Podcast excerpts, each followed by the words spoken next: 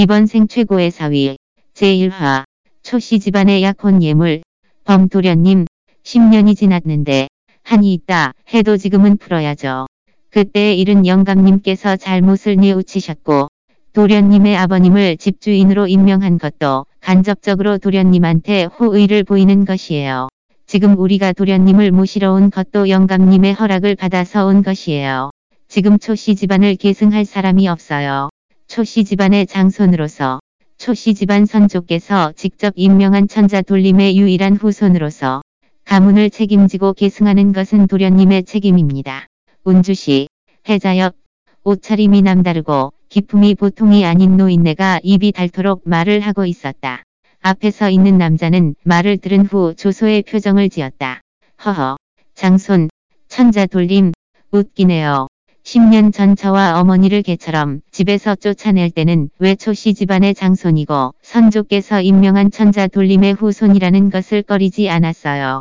지금 초씨 집안을 계승할 사람이 없으니 인제야 제 생각이 난 거죠. 저와 저의 어머니가 길바닥에 나 앉았을 때 초씨 집안 사람들은 어디에 있었어요. 대릴 사위로 초씨 집안에 들어간 후 3년 동안 온갖 수모를 받을 때 초씨 집안 사람들은 어디에 있었어요. 말을 전달해 주세요. 제가 족보에서 제명된 순간부터 저는 더 이상 초씨 집안의 사람이 아니에요.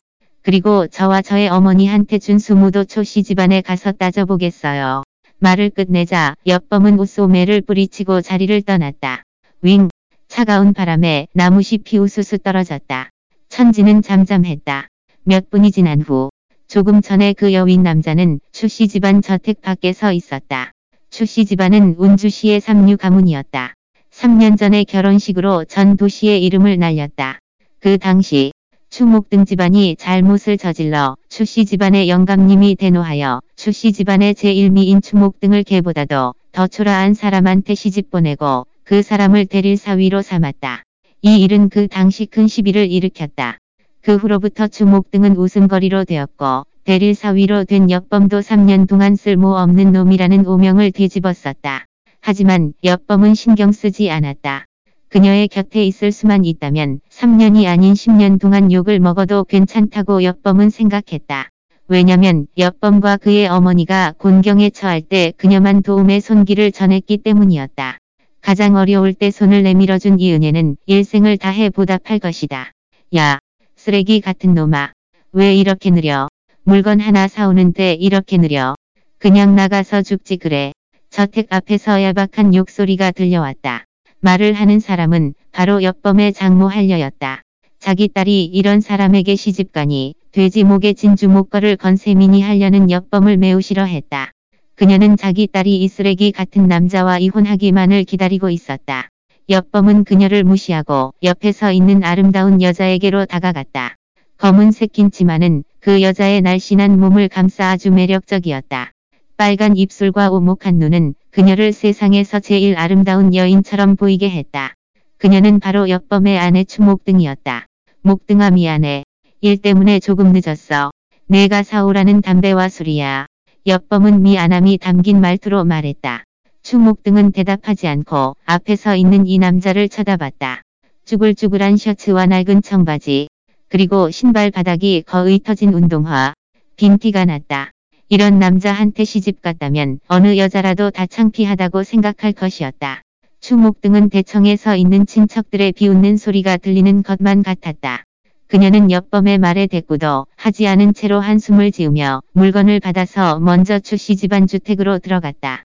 그녀는 옆범을 혐오하는 것이 아니라 그가 훌륭한 사람으로 되지 못한 것에 실망할 뿐이었다. 3년 동안 개와 같이 지내도 감정이 생길 텐데 3년 동안 부부로 지내왔고 옆범의 노력도 목등은 지켜보고 있었으니 더 말할 필요가 없었다. 옆범에게 정이 1도 없다는 건 아니었다. 옆범은 그녀를 따라서 들어갔다. 며칠 후 추목 등의 사촌 여동생이 약혼하게 되었다. 오늘 댁에서 연회를 차리고 추씨 집안의 친척들이 한자리로 모인 것은 축하를 해주고 축의금을 하고 신랑 측에서 어떤 약혼 예물을 보낼 것인지 보러 온 것이었다. 뭐야, 한 집안 내 식구인데 축의금을 겨우 요만큼을 한다고. 야, 추목 등 부끄럽지도 않니. 내가 보기에는 그냥 얻어먹으러 온 것이지. 이 두루뭉 소리까지 데리고 왔어. 망신당하러 온 것 아니야. 추목 등 일가족이 온 것을 보고 특히 옆범도 온 것을 보게 되니 추모경의 마음속에는 혐오의 느낌이 솟아올랐다. 오늘 추모경의 정식 약혼식은 아니지만 친척과 친구들이 다 이 자리에 모였는데 추목 등이 멍청한 옆범을 데리고 오다니 추모경은 구역질이 났다.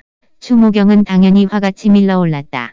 그러니까 오늘 같은 좋은 날에 왜 재수 없게 이 멍청이를 데리고 왔어. 추목 등이 무슨 생각을 하는지 모르겠어. 옆범은 촌놈일 뿐만 아니라 멍청이 데릴 사위야. 이런 멍청이를 왜 데리고 올까? 창피하지도 않아.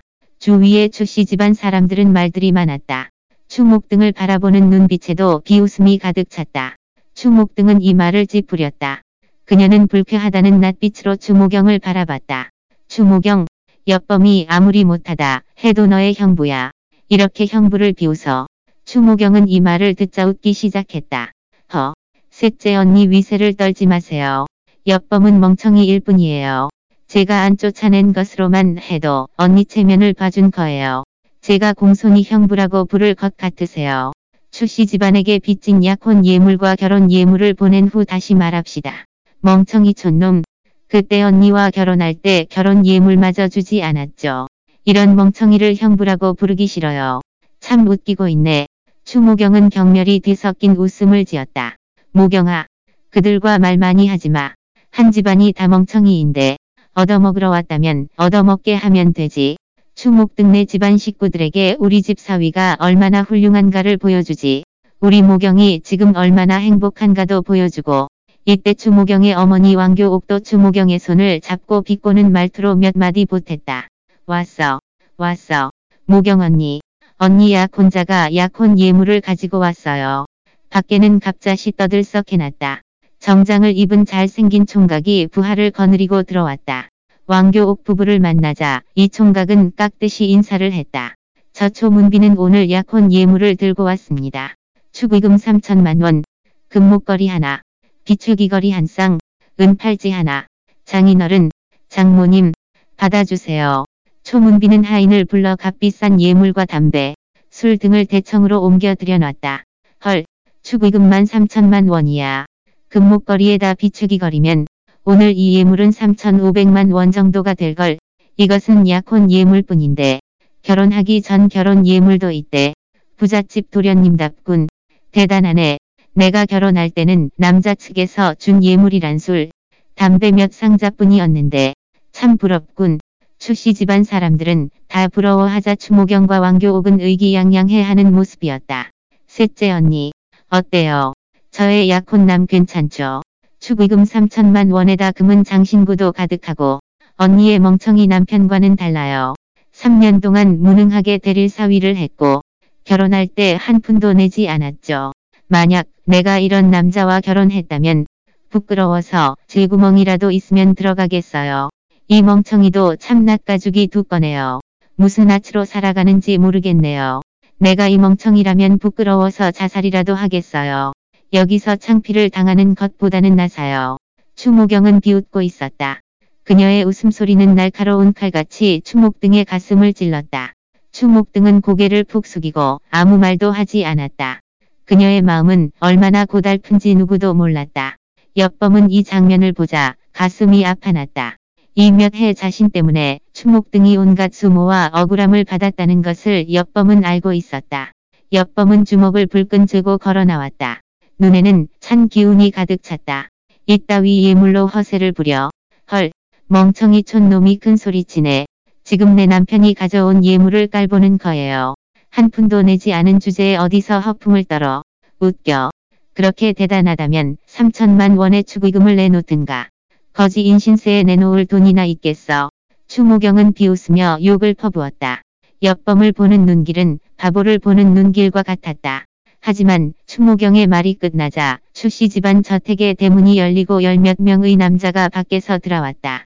다 정장을 입었고 기세가 비범했다. 추씨 집안 셋째 아가씨 어디 있어요? 초씨 집안에서 예물을 보내왔습니다. 쿵 소리가 울렸다. 순식간에 바늘이 떨어지는 소리까지 들을 수 있을 정도로 조용해졌다. 모두 어안이 벙벙해놨고 추목 등은 멍해서 있었다. 젖어요. 소설 이번 생 최고의 사위에 대한 자세한 내용을 온라인으로 읽으려면 포켓노블 앱을 다운로드하세요.